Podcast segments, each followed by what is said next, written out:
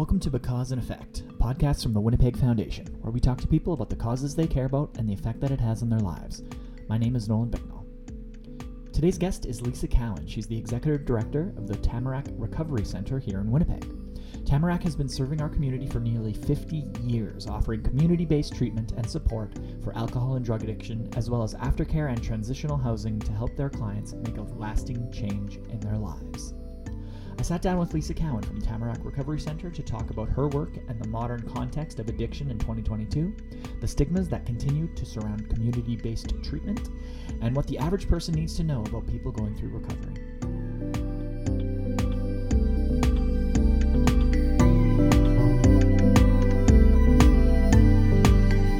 Thank you for listening to the Because and Effect podcast. My name is Nolan Bicknell, and I'm now live on, well, not live, but on location at the Tamarack Recovery Center. I'm speaking with their executive director, Lisa Cowan. Uh, Lisa, thank you for joining us on the Because and Effect podcast. Thank you for having me. So we're going to be talking about who you are and what you do, um, but maybe for people who haven't heard of Tamarack, give me a breakdown of what your organization is and does and your, your mandate. You bet. Well, Tamarack has been in this community for forty-seven years. Very quietly in this community for forty-seven years. Um, we're just located in the West Broadway neighborhood. Um, we're a treatment center that uh, provides uh, residential treatment to males and females um, for between about sixty days to seventy-eight days. And um, yeah, as well as a comprehensive aftercare program too. So people stay connected for many years afterwards if they want to, or they graduate the program and they get on and live their lives. Most programs like this in twenty twenty-two, you hear the word holistic a lot. It's mm-hmm. sort of a full encompassing every aspect, mental health, physical well-being, all of that, all of the above. Yeah. Uh, you've been in your role for twelve and a half years. How has, how has the approach to recovery changed over your tenure? Yeah, that's a good question. Um, for as long as I've worked at Tamarack, um, even as a counselor, uh, and then when I moved into the E D role, we've very much been like a, a very participant-informed uh, organization. So if there's something that's um, that could be improved, if we realize that there's a need to be met, that is certainly something we've always worked towards. And I think the nice thing about Tamarack is because we're small, there's not that same level of bureaucracy that you would get in a larger system or a larger organization. So when we determined in twenty fourteen that um, dialectical behavior therapy, which is a very skills-oriented um, type of of work um, would actually and has shown real evidence um, being effective with individuals who are looking to recover from addictions. When we sort of determined that that would be effective with our participants, we went all in and and created a, a, a Uh, part of the program that is very D B T informed. Mm-hmm. Um, we've also, even just down to, you know, fixing up the homes. They're old homes. They're like turn of the century homes, and um, fixing them up, making them feel like a safe and welcoming space. It is very, it's a good vibe, yeah. you know, yeah, like when you come in you. here, you just, get, yeah. it feels comfy. It, yes. it feels comfortable. And that's probably yeah. a pretty um, necessary part of recovery. You know, you, it's, it's uncomfortable to be, um, in those situations. Yeah, for a lot, sure. So. It's a big enough step, right? Yeah. To, to even acknowledge that you have a problem that might need to have an intervention beyond something that you could take care of quietly right. behind closed doors, right? right. So um, we want people to feel welcome. We want them to feel safe. Um, and so having a space that feels as close to home as possible, I think is really valuable. So yeah. I saw you walking my, when I was walking my dog yesterday, yes, we're in the yes. sa- sort of same neighborhood. Yeah. Maybe just talk about the community here and how sure. important it is um, for recovery to feel that sense of belonging to a community and not just, you know, separated from everyone else, and, and how mm. addiction can often be a very separating experience, and it kind of makes people retreat a bit. So uh, just talk about that that yeah. element a bit. Yeah, no, that's a really good point. And I think, um, like I said, we've been in this neighborhood for forty-seven years. We had the house next door for a while um, before we were able to purchase this one, I think back maybe in the eighties. Um, so all of the participants who've come through Tamarack have at some point or other been part of this neighborhood, and and it's a family neighborhood. I mean, it might be close to downtown, but it's very, very alive with lots of different groups of people. We've got a daycare across the street. Um, we've got like shops, everything. Um, and I think that's really important for our participants. They don't want to feel like they've got to Um, hide away because the neighborhood feels unsafe, mm. um, but nor do they want to feel like the neighborhood doesn't welcome them because it's got a different um, demographic or what have you. It feels as though, like, my experience, and my best friend has gone through a recovery program, the twelve steps, and we talk a lot about shame, and we've talked mm-hmm. a lot about like the detriments of shame and just growing up with so much, I mean, I'm going to call it propaganda of like, don't do drugs, you're a criminal, you're a bad person, blah, blah, blah, and all this stuff. So when people are seeking help or know that they need help, they feel such a shame to admit that they do, that they would rather retreat and just sort of do drugs alone rather than than t- tell someone, right? Yeah. So maybe just talk about how your approach with, with your participants, um, how you sort of try to break through those shame barriers and, and, and get through to people when they have such a... potentially have such a shame for what they've been doing and, and how they've been living. Yeah. Yeah. And it's, it's a huge barrier to people even seeking help. Mm-hmm. So even at that moment, say when somebody makes the phone call and it's after hours, they're not going to necessarily reach our intake counselor, but they're going to reach one of our residential care workers. And from the minute they can even say hi to them, then instantly it's going to be like, we want to support you. How can we help? What questions do you have? All right, let's pass this on to our intake counselor. Yep, we'll set that up. And the, the intention is just really like, hey, we, we want you here. We want you to feel like this is a safe and good place. And And genuinely, I know it might sound kind of hokey, but genuinely, like when people show up at the door and it's a new participant, we're like, oh, great, we've got somebody new today. Oh, let's go meet them. And because like they're a person we want to get to know. Um, so the, the hope is that over time, and it's not, we don't expect people to instantly feel like, oh, wow, I can, I can let all my barriers down. Mm-hmm. I can let my guard down and feel really great. Um, but over time, that generally is what happens. And it might take a couple weeks, it might take four weeks, it might be like in the last couple weeks before they graduate, they're like, oh, I get it now. Now I now I trust this program. Now I trust you guys. I, I see what all the, the fuss was about when I came in earlier and people were like, you're gonna love it here. Mm-hmm. Um, but I think, you know, it, it can take time for individuals. That's hard. It's hard to trust.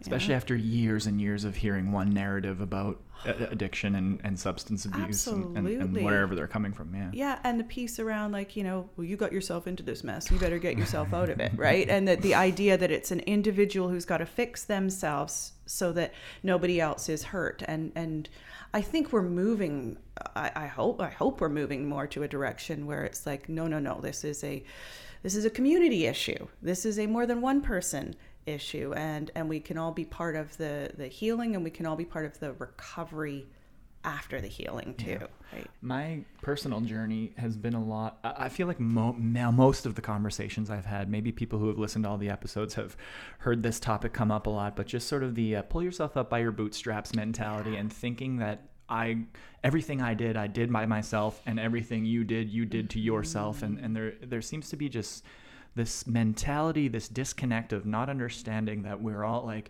teachers, friends, family members, um, mm-hmm. extended family, all contributed to who I am. And mm-hmm. it, it, the disconnect for me seems to be some people just think that I had it tough, I grew up, I did all, everything on my own. But it's like someone taught you to use a spoon, someone taught you to wipe your ass, inappropriate, but you know, someone taught you to do everything, and to yes. think that you did everything on your own is a weird mentality. And I think to be able to understand how to belong to a community, you have to understand that everyone's in this together, and nobody is successful on their own, and no one is, you know, no one falls into addiction on their own either. Yes. Right. So, yes. I mean, how are those conversations taking place with, with new people and with people who have been here for, you know, almost yeah. the two full months? Have, do they learn that? Is that, is that a converse, topic yeah. of conversation? Yeah. Well, it's certainly, it's, it's definitely one of the underlying sort of principles in, in our philosophy of how we work, is moving definitely from like that individualist mm. Western kind of approach to more of a collective, like, hey,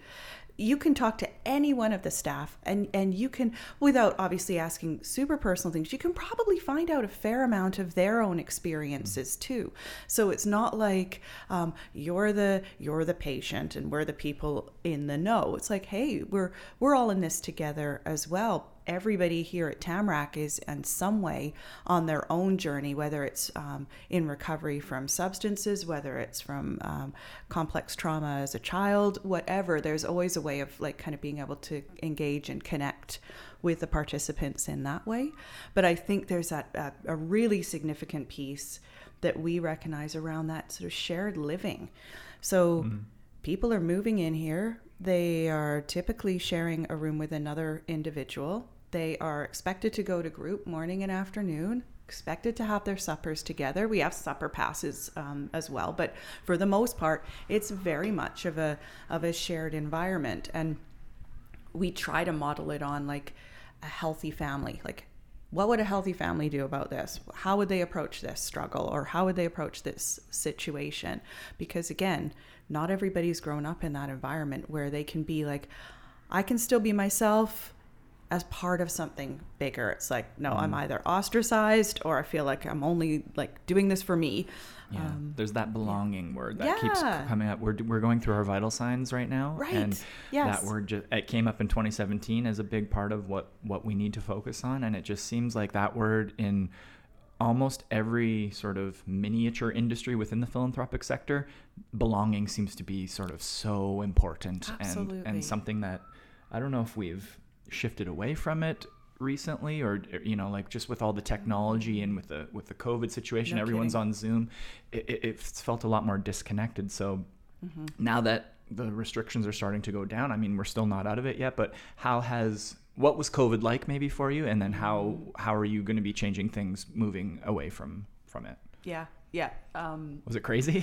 it, well, you know what? It was it was tough because mm. in all our forty-seven years, we've never had to, until that moment, had to say, oh gosh, we can't we can't provide a service in this capacity right now. Um, and it was a really tough decision to make, but we made it sort of uh, early March when the numbers, like when we started getting reported numbers in mm-hmm. the province. Um, and And we had about six individuals in the home at that point, and very carefully worked with them to ensure that A, they had somewhere safe to go, and B, they still had a way of connecting with us mm. through that um, process. You set up like a line or like a yeah. We also so we of? had we had like um, very specific kind of engagement with those individuals around like providing them their c- continued counseling and connection and whatever. And we set up a a group email between the staff and those participants, so we could still all engage with each each other. Um, but we also set up um, what you might call a warm line um, for anybody in the province who wanted additional supports, information about addictions and treatment. And they would just email us, and um, and then we would set them up with one of our counselors. So again, it was another way of keeping our our people, our employees engaged, yeah. like those who could be. Um, and, and also still acknowledging like it's an isolating time. Mm-hmm. Addictions is isolating at the best of times, exactly. and then to add that additional component, very hard. Yeah, exactly. Hard. So what? How, this is, I can't imagine. You know, go, thinking, okay, I'm going to go to school for something. Let's go to one of the most emotionally devastating. War, you know, the recovery space is not easy to work mm. in. Why did you choose to go down that path?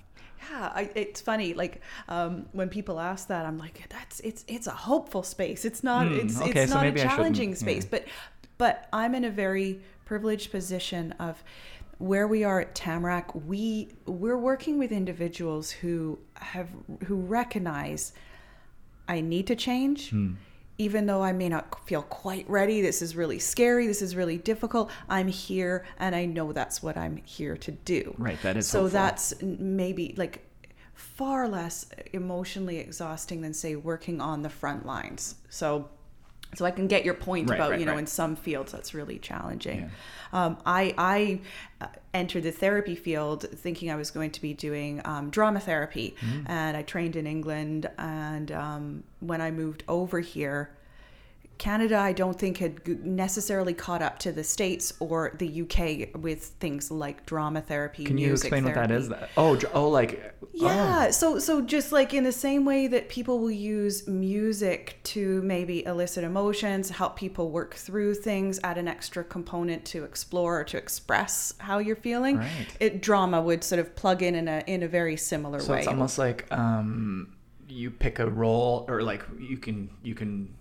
practice you you be this person, I'll be you almost, and you can kind yeah. of do role playing Absolutely. Like that or something. There's, yeah. there's like rehearsal opportunities mm. in there for skill building. There's like working through really tough situations by saying things that maybe you didn't get to say to a person in a situation prior. Having another um, conversation where that you're holding, you know, animosity or something. Yeah, okay. yeah absolutely. Wow. And then there's a sort of a, a playful element where it's like you can take on roles that you may have never never played in, in your everyday life, but even just in doing that, you can actually appreciate that there's more to you than it would be the, empowering. the box you've necessarily put yourself in or being right. put in by other people. So you can sort of start to get a better sense of you as like your identity. See what you're capable of almost. Yeah, yeah. I had never heard drama therapy before yeah. and I love, I've heard music therapy obviously. That's right. So yeah. is that more of a European thing or yeah, like? Yeah, like when, when I trained, I trained uh, with my degree as an arts therapist with mm. a specialty in drama therapy, but cool. also like did some art therapy and what have you. And then, um, yes, yeah, so then I did my master's in drama therapy. Moved over here after getting married to a Winnipegger. Nice. And then tried to sort of get work with this more unusual yeah. qualification, um, which led me to private practice, then working in a, an organization with um, women, providing longer term therapy, mm. and then moving to Tamarack as a counselor. Cool. So no, I never thought I want to run an addictions treatment center. Um, that's what I'm going to train for, because honestly, even even for the first couple of years after I applied for this role and got it, I still felt a little bit like a fraud, mm. like in the sense of like, I'm not a leader. This isn't what I, I know what I, I know what I can bring to, to people in the counseling space. But as a leader, that was a real, that was a, that was a real piece of growth for me. Right. So yeah. Realizing that's in the moment I'm feel I like, I'm just turned thirty-seven. So I'm feeling like, actually, I know some things now. I have yes. some men, you know, I could maybe be a men, you know, whereas before I was like, no one wants to listen to me talk or anything I've learned. But now I'm starting to realize like, okay, I, I actually do have some things that are, you know, skills. You mentioned uh, j- sort of the all women's recovery center. And I know Tamarack is a mixed center. Can you just talk? I, I had Greg Kylo from the Bruce Oak Recovery Center on earlier in this season, and it's an all male um, center, and there's pros and cons for, for both. But I just want want your perspective on like having a, having both men and women mm-hmm. at the center, and, and what that dynamic is like, and some of the pros and cons of that. Sure, yeah, and I mean it's it's. It's unusual in the sense that we're one of the very few organizations that will have like mm. the co-ed um, facility. It's what I came into, so it, in a funny way, it's sort of what I've what I know, mm. um, and and I've seen it work tremendously well in the sense that there's a lot of individuals, both males and females, who. In, in their history may have had um, traumatic experiences or um, less than healthy relationships with somebody from the opposite sex. Mm. And to then be in a setting where it's like, hey, no, we're we're gonna you're gonna live together in as best a way as possible. We're gonna help you with the skills to do that. We're gonna have some really safe boundaries in place mm. to make sure that that um, you're not, your safety isn't in jeopardy. Right. But this can be a real good, real life practice reintroduction opportunity, almost, yeah. right? Cool. And for some people, it can be the first time that they've had a healthy relationship with a member of the opposite sex that, that is truly about getting to know them as a person, mm. not about what they're going to do for them mm-hmm. or how they appear um, sort of superficially or what have you. Yeah.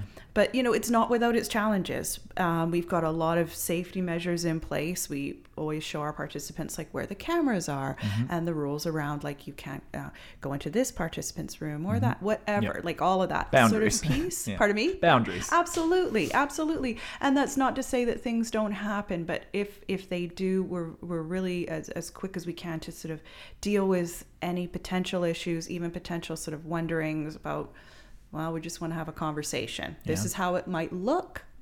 we understand if that's not the case. Right. Yeah. yeah. So how has the conversation changed when you're just out and about talking about Tamarack and hearing some of the um, maybe preconceived notions that people might have about addictions and recovery? How has that changed over the past couple decades versus in twenty twenty-two, people's understanding and attitudes towards your work? How has has there been a change? Has there been a shift? Are people growing and learning? Or is there a regression? Where where are we at? I would say there's been a change in in awareness, and and it's sort of it's going to seem like sad, but but maybe true, that I think it's that piece of. At one time, addiction sort of was more in, in the shadows, mm. and you maybe only were, were touched by that if you you or a loved one would experience that. Right. I think now, because some of the effects of addiction are are spreading out because we're not tackling it in the way we need to, now people are getting their wheelbarrows stolen, and people in the, in quotes, nice neighborhoods are are seeing like, oh wait, who's that? Oh, this, I've got tents down by my house. What's going on here? And so now people are, are seeing it as a problem that actually is touching them. And my hope with the from awareness then comes more of a desire to understand, and then from that a desire to do something Action. about it. Action. Absolutely. Absolutely. So, million dollar question, what is, what can we do right now? Because I, I, every time I walk Glory, I see the encampments. I talk, I, you yeah. know, sometimes I bring strawberries and Gatorade and just, mm-hmm. hey, you guys all good? Like, okay, good. Yeah. But yeah. what's the like long-term, short-term, how, what, what do we do in Winnipeg? 'Cause, and it's not even just Winnipeg, it's everywhere in the world. Like Absolutely. I've seen videos in California, I've seen videos in Texas, I've seen videos in Vancouver, I've seen videos yeah. in, on the East Coast too. So it's like, this is a new, I don't know if it's the pandemic that has caused this, this uh, increase in, in frustration and division and, and mm-hmm. this lack of belonging in, in people, but like, what is the solution? Do you a million dollar question, but like, well, what, what would you say? Yeah. And you know what, and I can answer the solution with my executive director hat, or I can answer it as Lisa, right? Yeah. Because, you know, some of, some of my personal views and values may not necessarily always be exactly the same as, as what an addictions treatment mm. center with more of a um, abstinence-based philosophy would have. Right. But I I'm I think like there's a there's a bunch of stuff. There's housing, huge. Right. Because I think the minute if we say, well, we need more detox and we need absolutely we need all of that. Right. But that is working on the assumption that everybody out there wants to do something differently. They might not yet, you right. know, and that's a bit, it's kind of arrogant on our part to say, okay, well, we'll just get you into treatment, you'll be good. Um, but safety, like Tamarack's, that's our one of our like most important values is safety, and mm-hmm. I think if you can make decisions through that lens first, and then look at the, the other pieces. So like, how, are are these individuals safe? Are the people around them safe? No. Do they need somewhere safe to live? Yes. Yeah.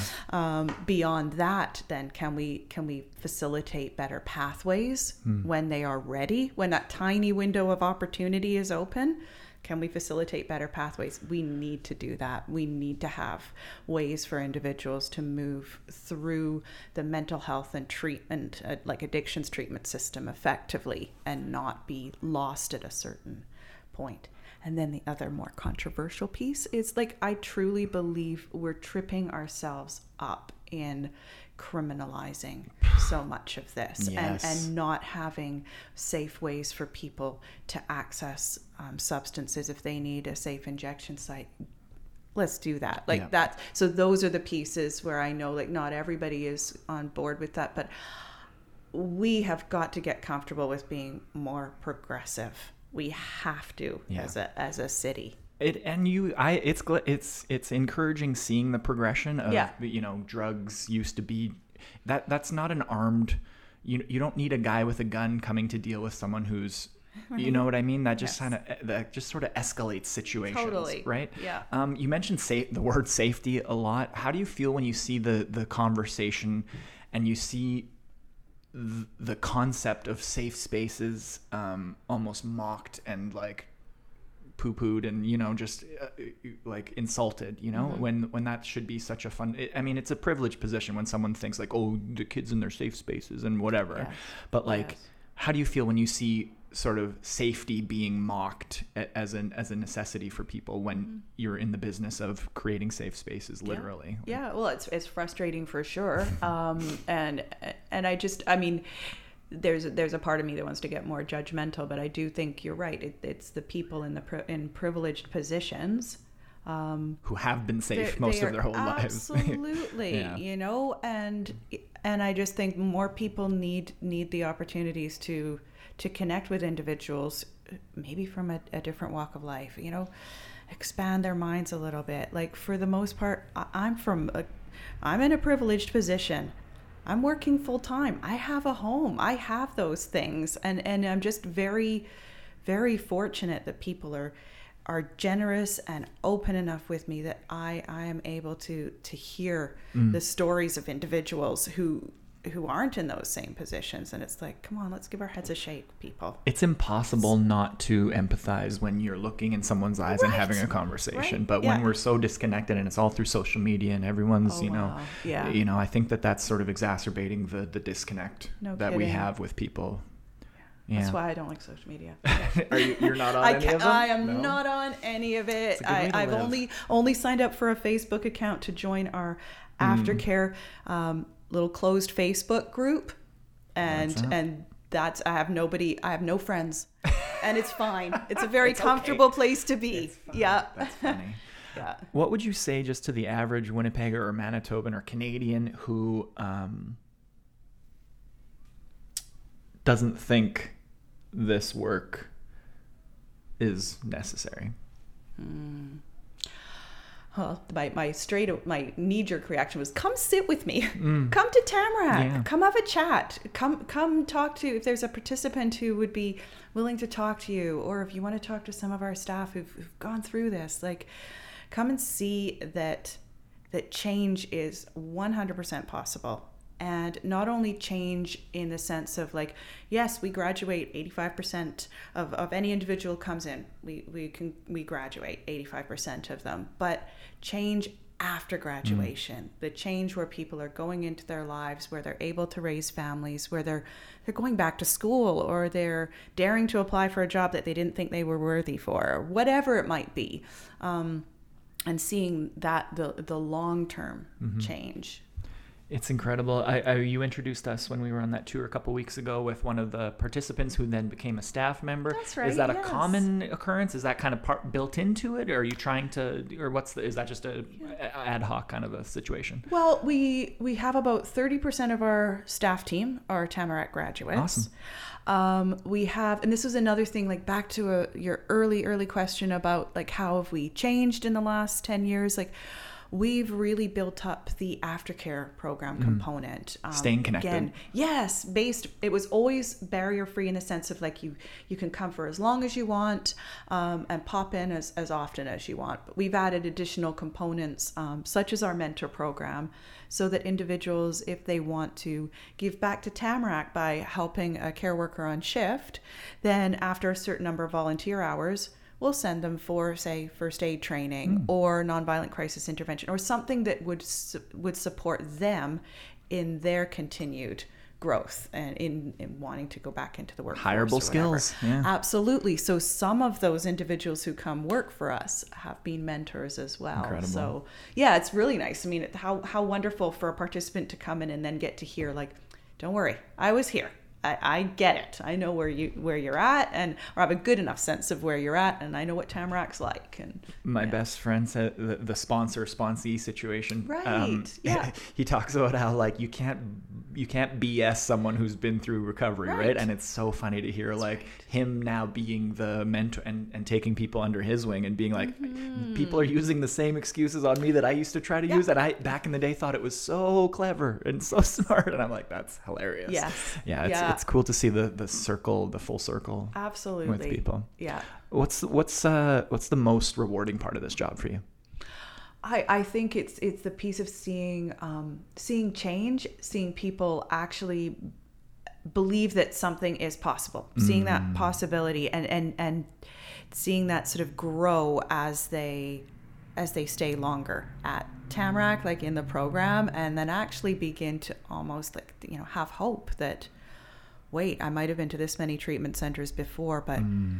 this time it really does feel different, and this time I can see this happening. And so we see it with our participants. I love it when we have aftercare participants, like just out of the blue, ring our doorbell. We haven't seen them for three years and they've come back and they're introducing us to their partner and their baby. Aww. Like stuff like that, where I'm just like, it, that's where it feels like much bigger than, yeah. oh, you were here at that time. Oh, right. Oh, I, I think I remember your right. name too.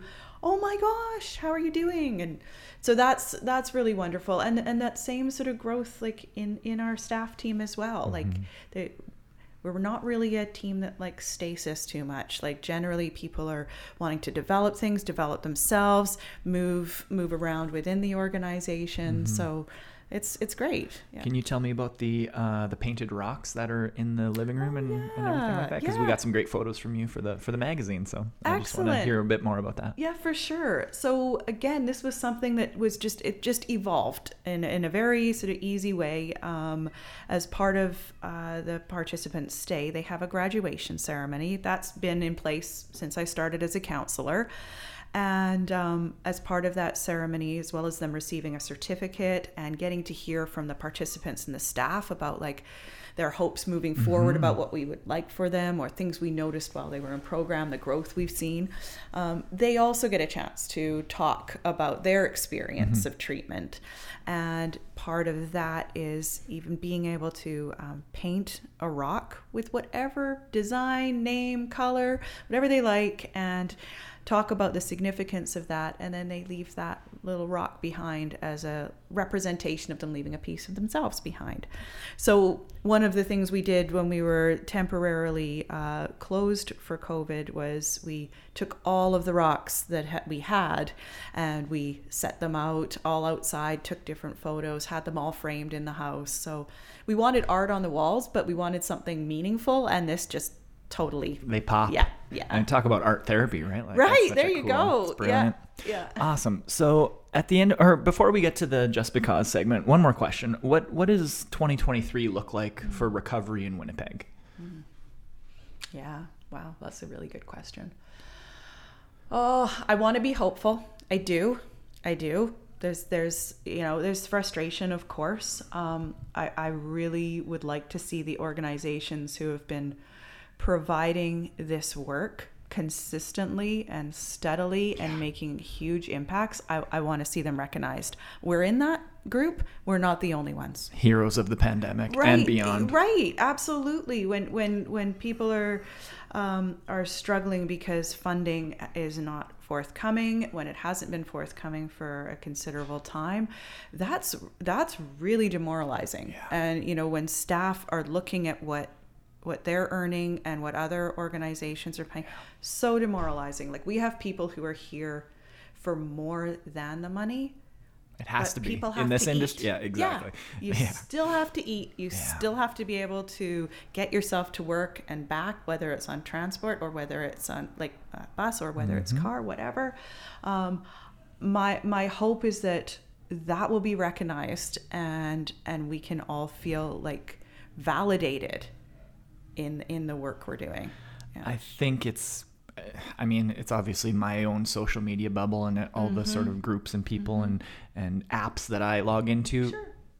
It's it's my own sort of bias that I'm being fed back to me from the algorithm, but I do think that there is just this every conversation I have, it's not just online, like pe- when I look people in the eye and have a conversation, they realize how the world has kind of been a little bit askew yes. when it comes to our priorities as a yes. as a community and as a culture and as a country. Yep. And I think the we're shifting a little bit back to, away from the the individualistic mentality and more into a community mindset. So I'm hoping yeah.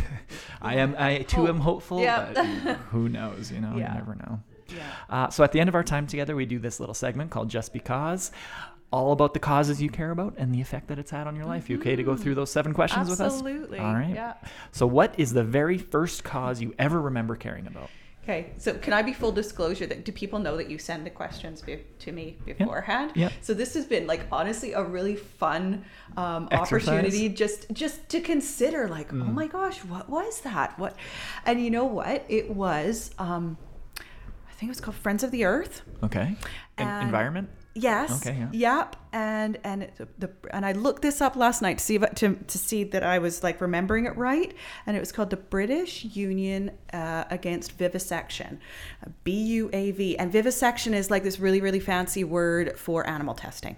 Oh. So when I was like sixteen, seventeen, that was that was my thing. I remember me and my friend, we had badges that said "Rats have rights." Wow. Yeah, I know. We were we were. super into that. That was when I became a vegetarian. Amazing. Um, kept that up for like seven years. Um, but yes, definitely cool. those those were the, the causes there. That yeah. that's like yeah. a that's a not radical, but I can see kind of a punk rock. You know, that's a that's cool. Yeah, yeah, yeah. I had Doc Martens. They had daisies painted on. Yeah, yeah. Amazing. Yeah. So question two, if yeah. money, politics, and logistics were no issue at all, you could just snap your fingers and something would happen. What's the first thing you would do uh, in support of your current cause? Uh, well, pretty much like backtracking to your question, like safe spaces, safe mm. housing. I would love uh, like the, the idea of that one-stop shop, but not necessarily mm. in a big uh, clinical building, but more like, wouldn't it be awesome to have like, you know, more of a neighborhood vibe where mm. it's like, okay, well, this place is the detox. This place right. has the, the ongoing counseling. This place has um, some aftercare programming. Yeah. This is where the individuals live. Who it's more integrated rather than Absolutely. separated. Absolutely. Well, like, yeah. you know, um, the models say in Denmark where they've mm. got these facilities and it's um, on the main floor, it might be a daycare. On the next couple floors, it's um, seniors living and what have you. And then there's students and living in the other facilities. Right. So it's that idea of like, we're a society. We yes. shouldn't be segregating, you know, seniors into one place, kids into yeah. another, whatever. Um, well, I think to addicts or, you know, not addicts were equated with criminals, were equated with mm-hmm. negative things, right? And so the, the the very fact that we treat criminals poorly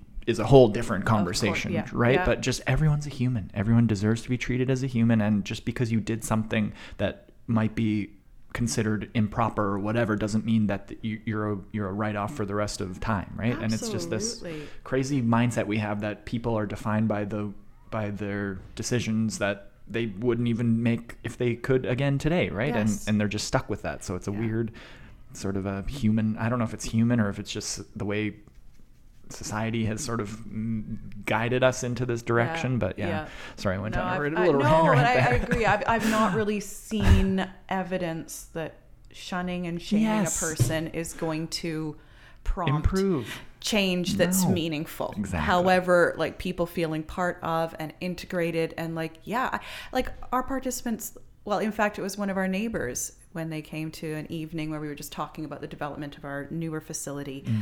And they were commenting how, you know, they've always liked that our participants would say hi to their dog and chat and what have you. Exactly. And it's like, yes, that's that's what we want because yeah. it's just like, that's a community. Yeah, exactly. Yeah. This question might lead into or continue what we're talking about now, but what's the biggest misunderstanding or the biggest stigma about addiction in twenty twenty-two and um, recovery? I think, you know, one that's pervasive and um, and pretty damaging is that change might happen, but it won't last. Mm.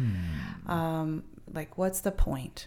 They're only going to go back out and use. What's the point? And I think there is validity to the fact that it's it's not a one and done necessarily. There you go. For some people, yeah.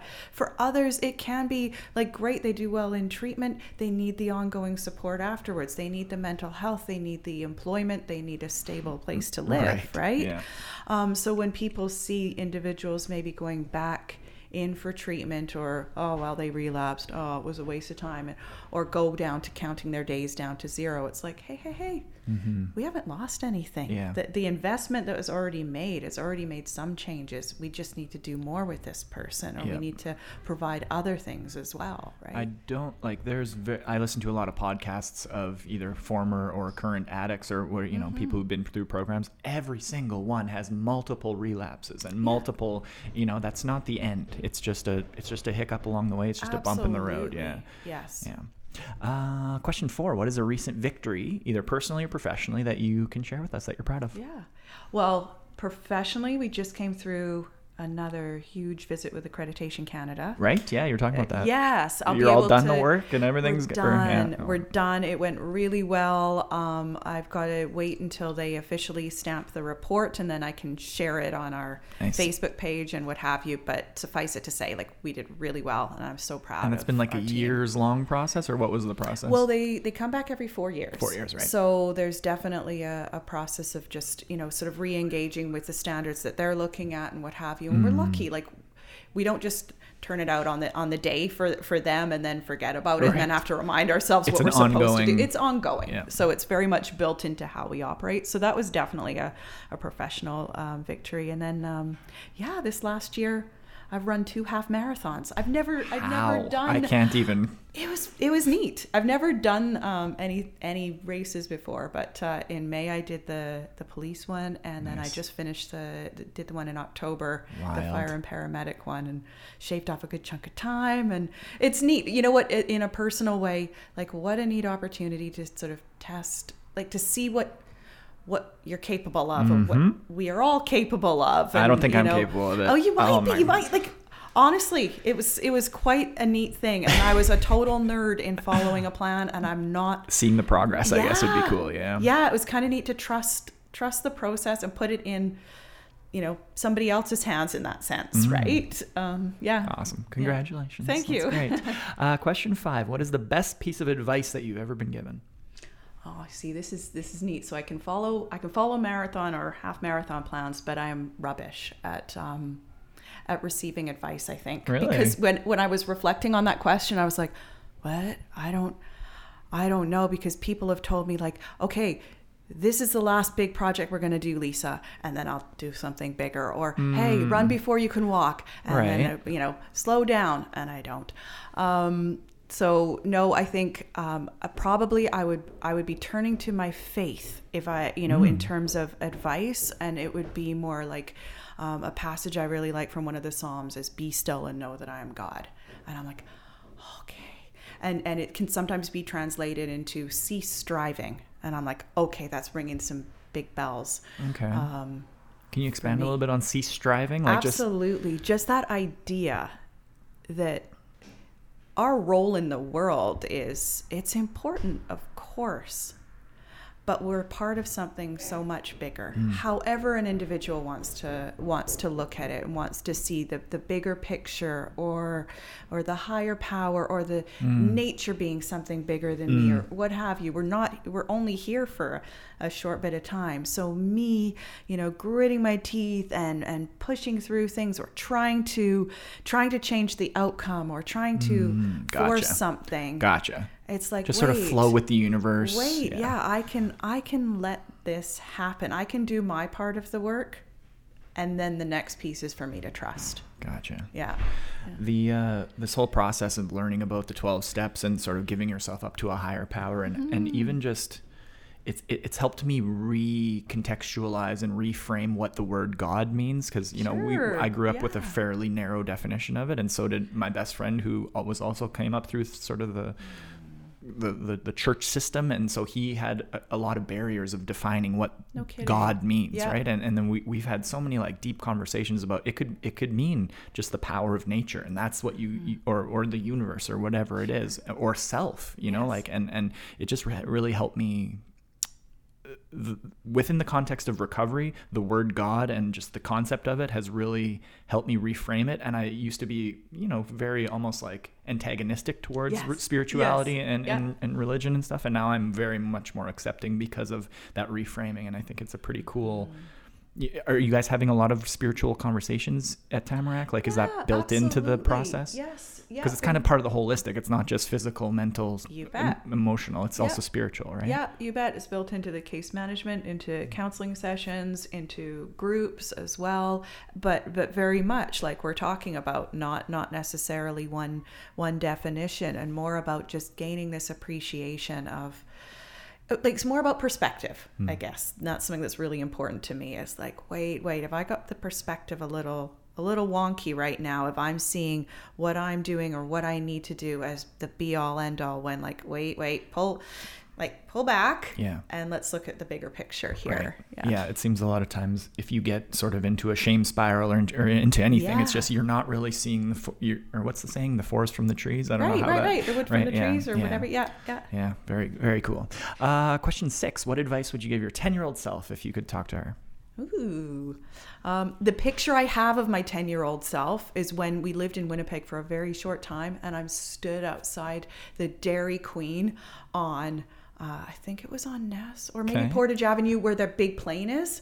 Okay. Um, yeah, yeah, yeah, yeah, yeah, yeah. So that's her, and I would probably say, like, be be confident, be be good with you. Um, yeah, I think I was quite shy. Um, as as a kid, but with people I was comfortable with, I would be really playful and fun mm-hmm. and um yeah and I think I would just say yeah keep keep that up. Dig it's it good follow that follow yeah, that feeling yeah awesome uh thank you so much for you're this very welcome. You're so thank welcoming you. And just bringing us into the house and that tour that we went on a couple weeks ago, and it's just so cool to learn that this is, you know, right in two blocks away from my house as well, right? Like yes. I it's just a very encouraging thing to think that this is happening in our communities oh, and continuing. Thank um, you, Nola. Yeah, my pleasure. Uh, so the last question is, what do you want to be remembered for? I know yesterday you oh, were like, oh, yes. I've been thinking about That's it. That's right, because I truly, like I was just pondering that, and then I and then I saw this beautiful dog and thought, that dog is lovely. And then I saw you attached to the leash. Yep.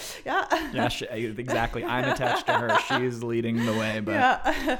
Do you know what? See, where where I go with that is I had heard something, I don't know, maybe six months ago, a year ago. And and again, it's really, it's humbling and it puts things in perspective. It's the reality is, in about two or three generations, my name, my anything is is not, that's not going to be remembered.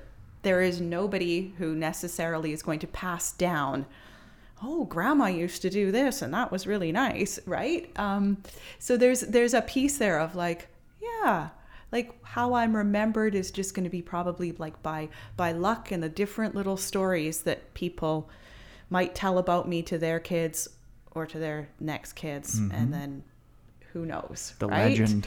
Yeah. And so it's maybe less about remembering and more, I would just love to think that my actions now will impact the people around me so that their actions will positively impact the people around them. And, and that that's probably all I can, that's all I can hope for, really. R- ripples and, and in a lake. Yeah, you know? Right? You're the first stone and the ripples will continue. Yep, and the, there's been plenty of people positively impacting my life. And I think that, you know, as humans, that's probably, like my opinion is, that's, that's what we can hope for, is just to be able to move things in that way. Lisa yeah. Cowan, thank you for your time today. It's been an honor. Thank you.